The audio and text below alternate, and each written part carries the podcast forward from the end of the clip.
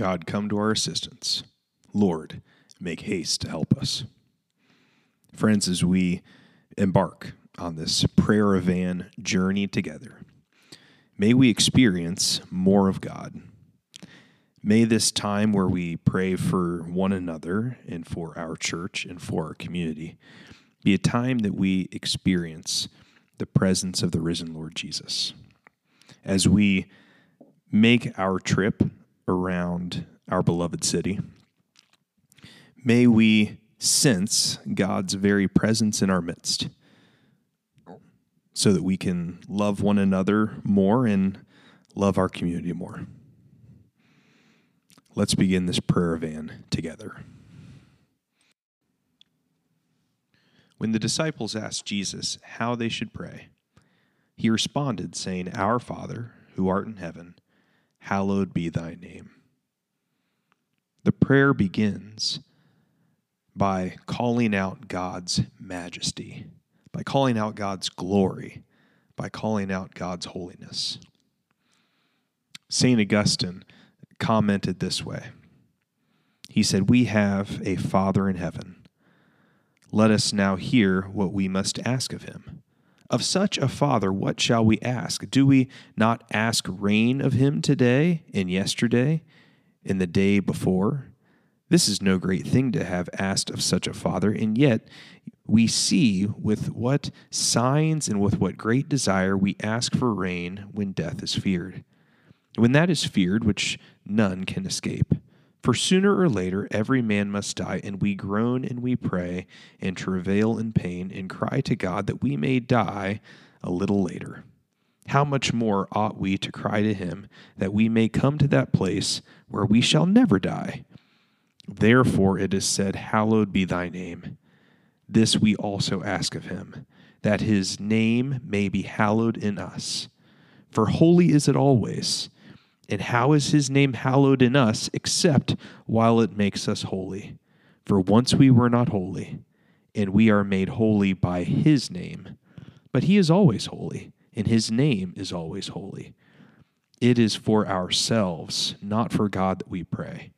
For we do not wish well to God, to whom no ill can ever happen, but we wish what is good for ourselves, that his holy name may be hallowed that that which is always holy may be hallowed in us. When we pray, our prayer is that God would be made real in us, that the holiness of God would be given to us, that we would experience righteousness and grace and wholeness that only comes from our loving Father who art in heaven.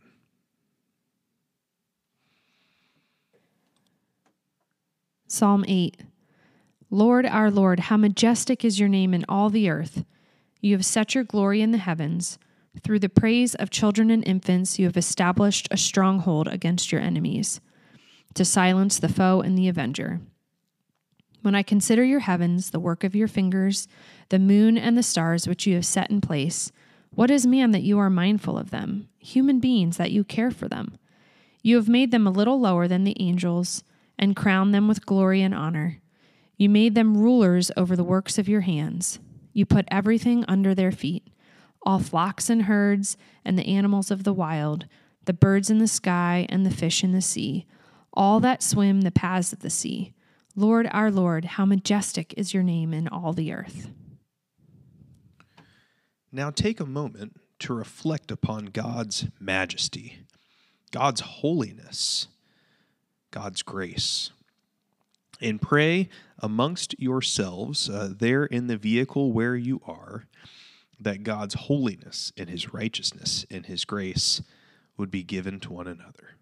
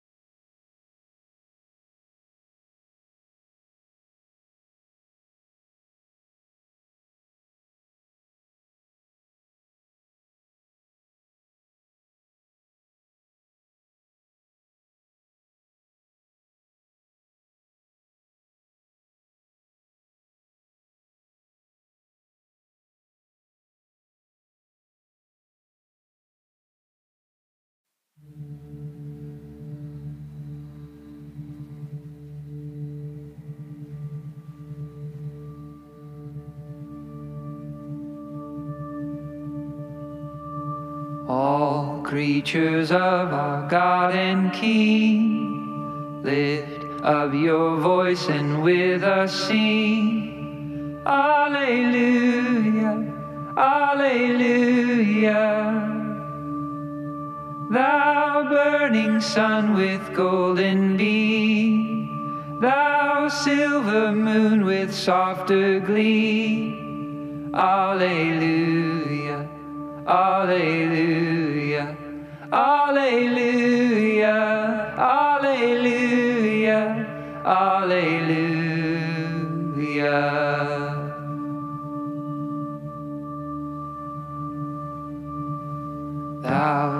Rushing wind that art so strong, ye clouds that sail in heaven along.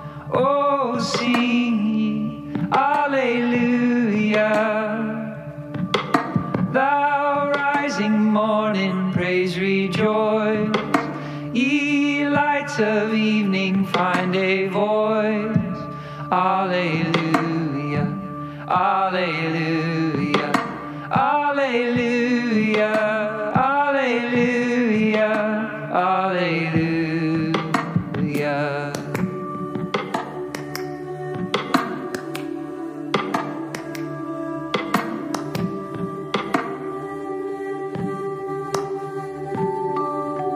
Thou flowing water, pure and clear, make music for thy Lord to hear.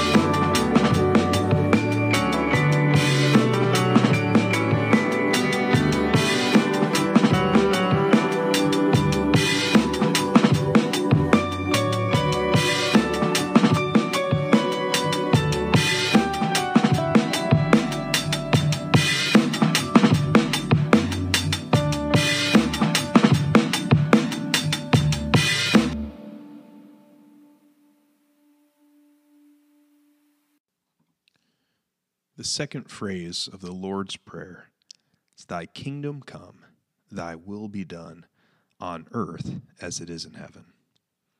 The second line is both an acknowledgement of God's power and putting our sure hope and trust in his ability to do it.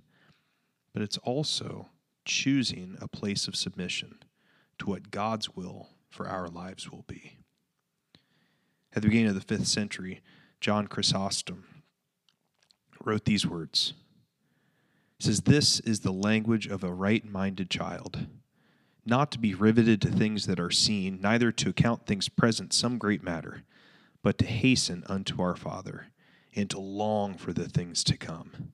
And this springs out of a good conscience, and a soul set free from things that are on earth. This, for instance, Paul himself was longing after every day.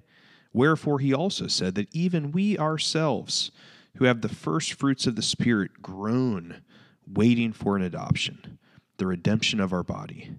For he who has this fondness can neither be puffed up by the good things of this life, nor abashed by its sorrows, but as though dwelling in the very heavens is freed from each sort of irregularity. Your will be done on earth as it is in heaven.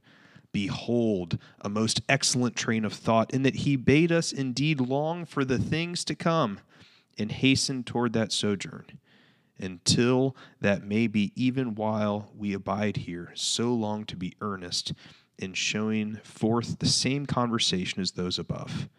For you must long, says he, for heaven and the things in heaven. However, even before heaven, he has bid us make the earth a heaven and do and say all things, even while we are continuing in it, as having our conversation there, insomuch as these two should be objects of our prayer to the Lord. For there is nothing to hinder our reaching the perfection of the powers above, because we inhabit the earth. But it is possible, even while abiding here, to do all as though already placed on high. What he says, therefore, is this as there are all things as as there all things are done without hindrance and the angels are not partly obedient and partly disobedient but in all things yield and obey so that we men may not do your will by halves but perform all things as you will do you see how he's taught us also to be modest? By making it clear that virtue is not of our endeavors only, but also of the grace from above? And again, he has enjoined each one of us who pray to take upon himself the care of the whole world.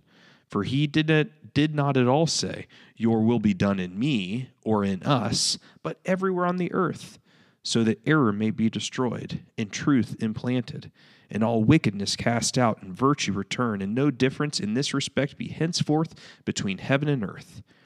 For if this come to pass, says he, there will be no difference between things below and above, separate as they are in nature, the earth exhibiting to us another set of angels.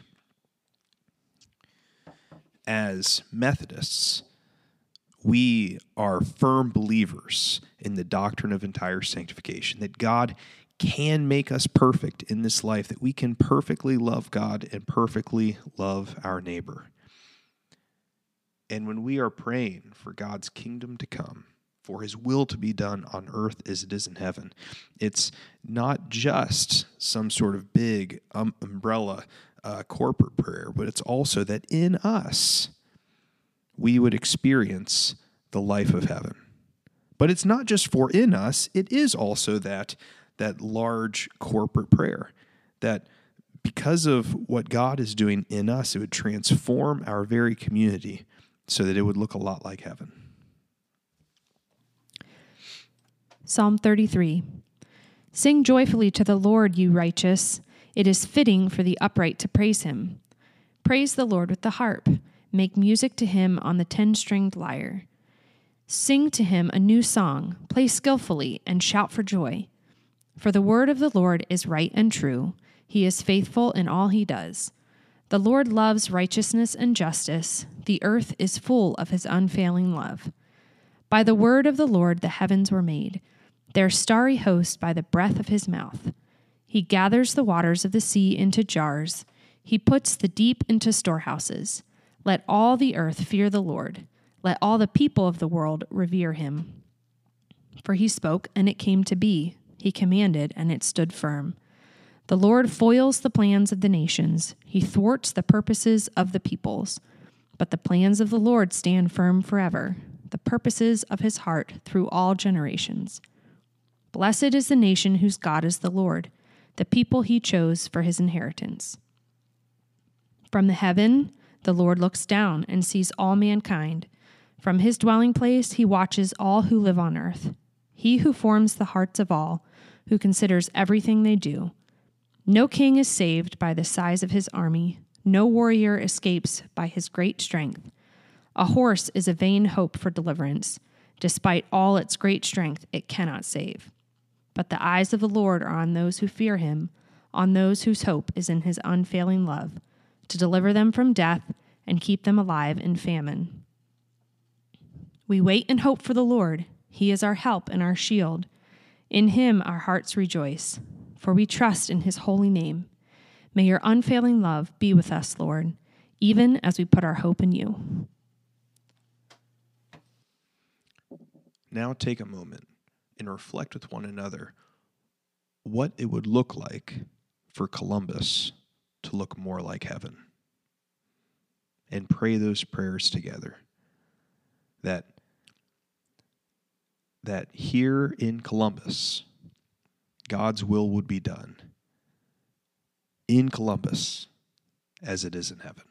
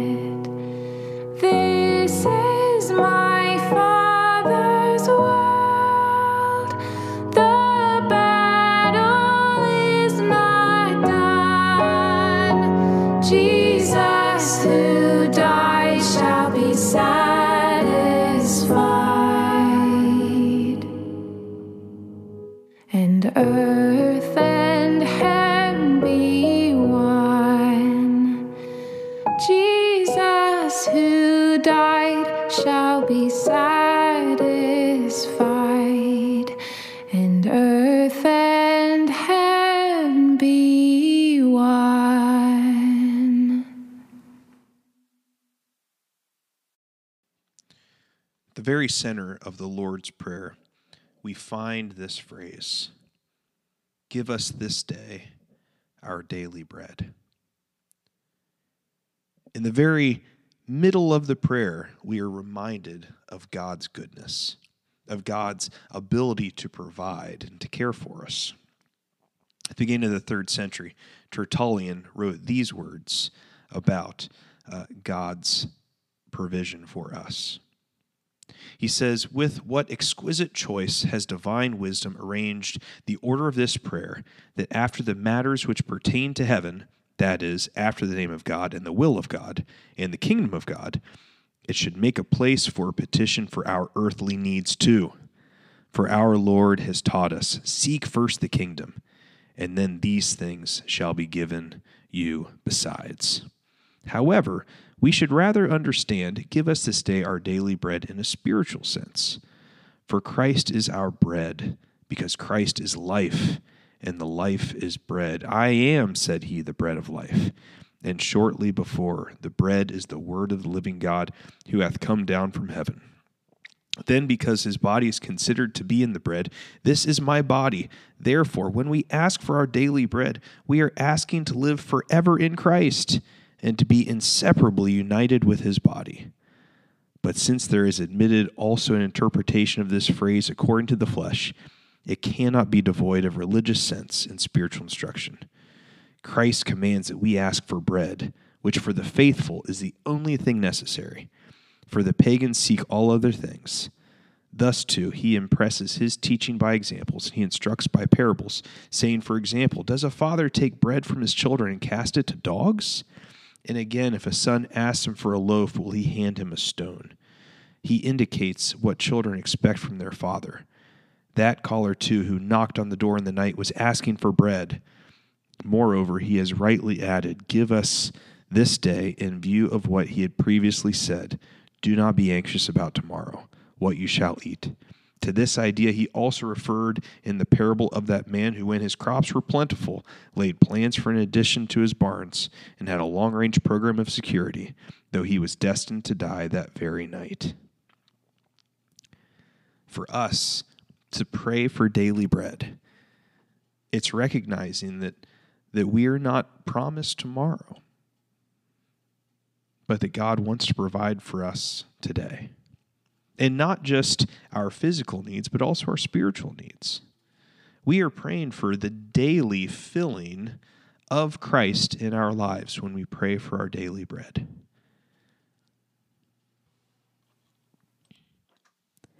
Psalm 34 I will extol the Lord at all times, his praise will always be on my lips. I will glory in the Lord. Let the afflicted hear and rejoice. Glorify the Lord with me. Let us exalt his name together. I sought the Lord, and he answered me. He delivered me from all my fears. Those who look to him are radiant, their faces are never covered with shame. This poor man called, and the Lord heard him. He saved him out of all of his troubles. The angel of the Lord encamps around those who fear him, and he delivers them. Taste and see that the Lord is good. Blessed is the one who takes refuge in him. Fear the Lord, you his people, for those who fear him lack nothing. The lions may grow weak and hungry, but those who seek the Lord lack no good thing. Come, my children, listen to me. I will teach you the fear of the Lord. Whoever of you loves life and desires to see many good days, keep your tongue from evil and your lips from telling lies.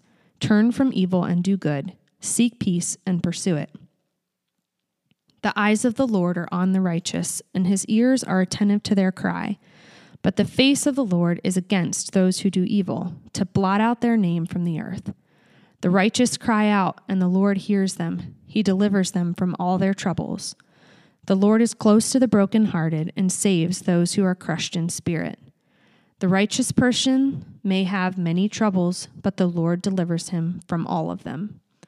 He protects all his bones, not one of them will be broken. Evil will slay the wicked, The foes of the righteous will be condemned. The Lord will rescue his servants. No one who takes refuge in him will be condemned.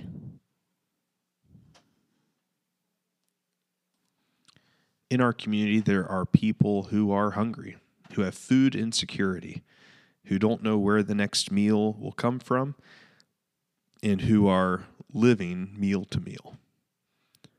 And there are even more people who are spiritually hungry, who are dying of spiritual hunger, who desperately need to know Christ, the bread of life. Amongst yourselves, have a conversation about what it would look like to feed our community and pray that God would make a way to bring fullness to those who are hungry here in Columbus.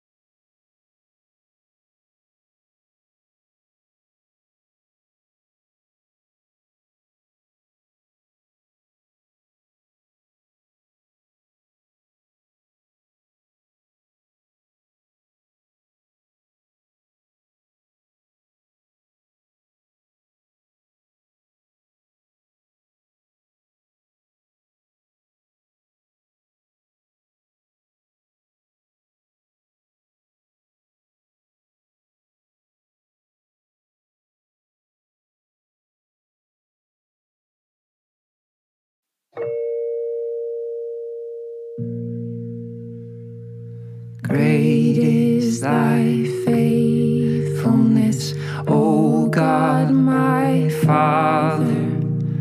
There is no shadow of turning with thee.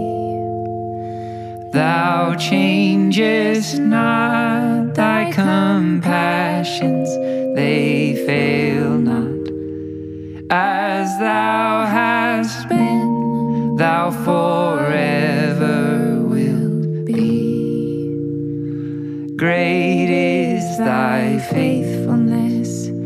great is thy faithfulness. Morning by morning, new mercies I see. All I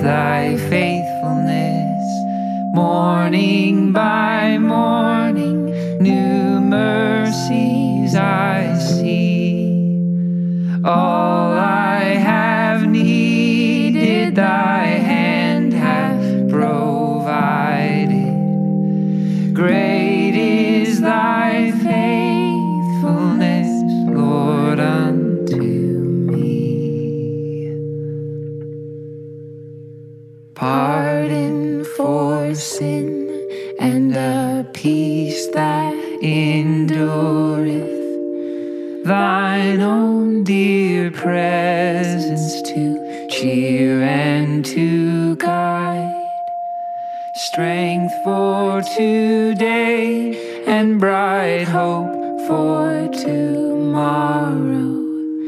Blessings all mine with ten thousand beside. Great is thy faithfulness. Great is thy faithfulness. Morning by morning, new mercies I see. All I have needed, thy hand hath provided. Great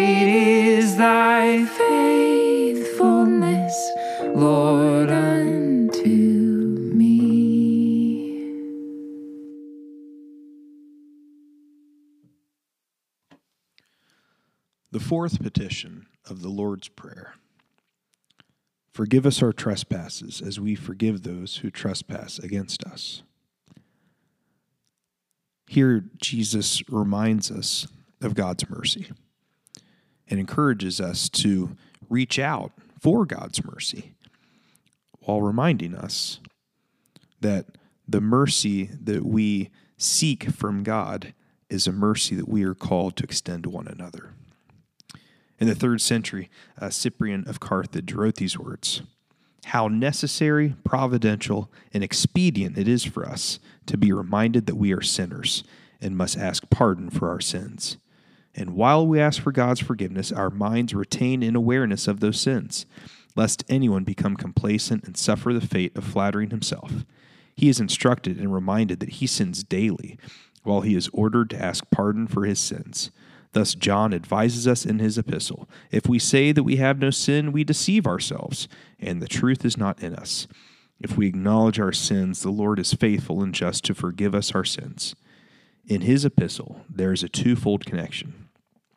We must ask pardon for our sins and obtain forgiveness when we ask pardon. Moreover, he said that the Lord is faithful in pardoning sins and loyal to his promise. For he who taught us to ask forgiveness for our trespasses and sins promised paternal mercy and subsequent pardon. He added and clearly imparted a law that binds us by a definite condition and guarantee.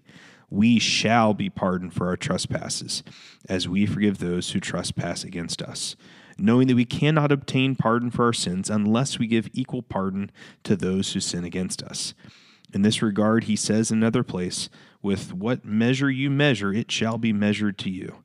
And the servant who, after his every offense has been forgiven by the Lord, is unwilling to forgive his fellow servant, shall be, shall be sent to prison, because he was unwilling to pardon his fellow servant. He forfeited what the Lord had pardoned him. God's grace is immense. It is so great that not only does God not hold our sins against us, but he gives us the grace so that we can forgive those who sin against us. Because it's not something we manufacture on our own, but it is an extension of God's grace given to us. Psalm 103 Praise the Lord, my soul. All my inmost being, praise his holy name. Praise the Lord, my soul, and forget not all his benefits, who forgives all your sins and heals all your diseases, who redeems your life from the pit and crowns you with love and compassion, who satisfies your desires with good things, so that your youth is renewed like the eagles. The Lord works righteousness and justice for all the oppressed. He made known his ways to Moses, his deeds to the people of Israel. The Lord is compassionate and gracious, slow to anger, abounding in love. He will not always accuse, nor will he harbor his anger forever. He does not treat us as our sins deserve, or repay us according to our iniquities. For as high as the heavens are above the earth, so great is his love for those who fear him. As far as the east is from the west, so far has he removed our transgressions from us. As a father has compassion on his children, so the Lord has compassion on those who fear him. For he knows how we are formed, He remembers that we are dust. The life of mortals is like grass, they flourish like a flower of the field. The wind blows over it, and it is gone, and its place remembers it no more. But from everlasting to everlasting, the Lord's love is with those who fear him. His righteousness is with their children's children, with those who keep his covenant and remember to obey his precepts. The Lord has established his throne in heaven, and his kingdom rules over all. Praise the Lord, you his angels, you mighty ones who do his bidding, who obey his word. Praise the Lord, all his heavenly hosts, you his servants who do his will. Praise the Lord, all his works, everywhere in his dominion. Praise the Lord, my soul.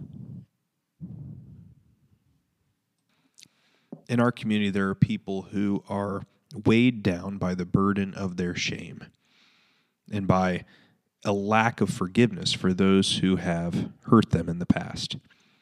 In these moments, together in the car, pray for those who are burdened by shame and who cannot find the ability to forgive those who've hurt them in the past.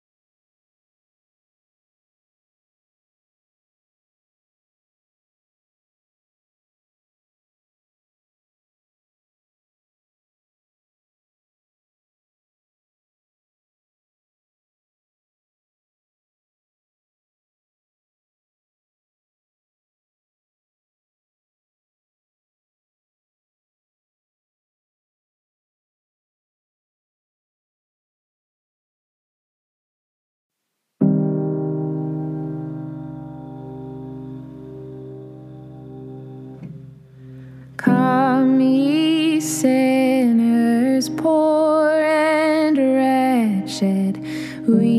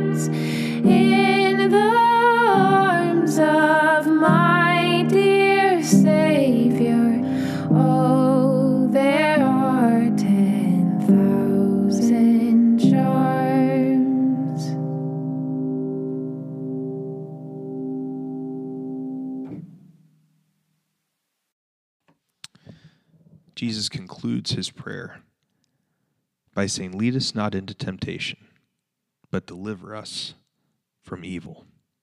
For yours is the kingdom and the power and the glory forever. Amen. This prayer concludes with a recognition of God's faithfulness. Faithfulness not only in the age to come, but in the present age.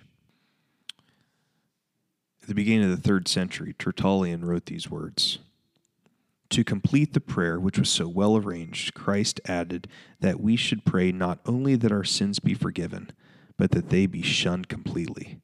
Lead us not into temptation, that is, do not allow us to be led by the tempter. God forbid that our Lord should seem to be the tempter, as if he were not aware of one's faith or were eager to upset it that weakness and spiteful belong and spitefulness belongs to the devil. For even in the case of Abraham, God had ordered the sacrifice of his son not to tempt his faith, but to prove it, that in him he might set forth an example for his precept, whereby he was later to teach that no one should hold his loved ones dearer than God. Christ himself was tempted by the devil and pointed out the subtle director of the temptation. This passage he confirms by his words to his apostles later when he says, Pray that you may not enter into temptation. They were so tempted to desert their Lord because they had indulged in sleep rather than prayer. Therefore, the phrase which balances and interprets lead us not into temptation is but deliver us from evil. God desires that we would overcome evil in all its forms. That so much so, it's not only that we get to overcome evil, um, but that we will see his kingdom, which reigns forever, come to pass in our very midst. Psalm 121 I lift up my eyes to the mountains. Where does my help come from? My help comes from the Lord, the maker of heaven and earth. He will not let your foot slip. He who watches over you will not slumber. Indeed, he who watches over Israel will neither slumber nor sleep. The Lord watches over you. The Lord is your shade at your right hand. The sun will not harm you by day, nor the moon by night. The Lord will keep you from all harm. He will watch over your life. The Lord will watch over your coming and going, both now and forevermore. We now get to the end of our prayer van experience. My hope is that in this time you have experienced uh, the very presence of God as you have prayed with one another. Uh, before you go, make sure you take time uh, to, with each person in the car, see what it is that they desire for God to do for them. And together, uh, covenant to be uh, in prayer for one another, not just uh, today, but going forward into this new year. May God bless you.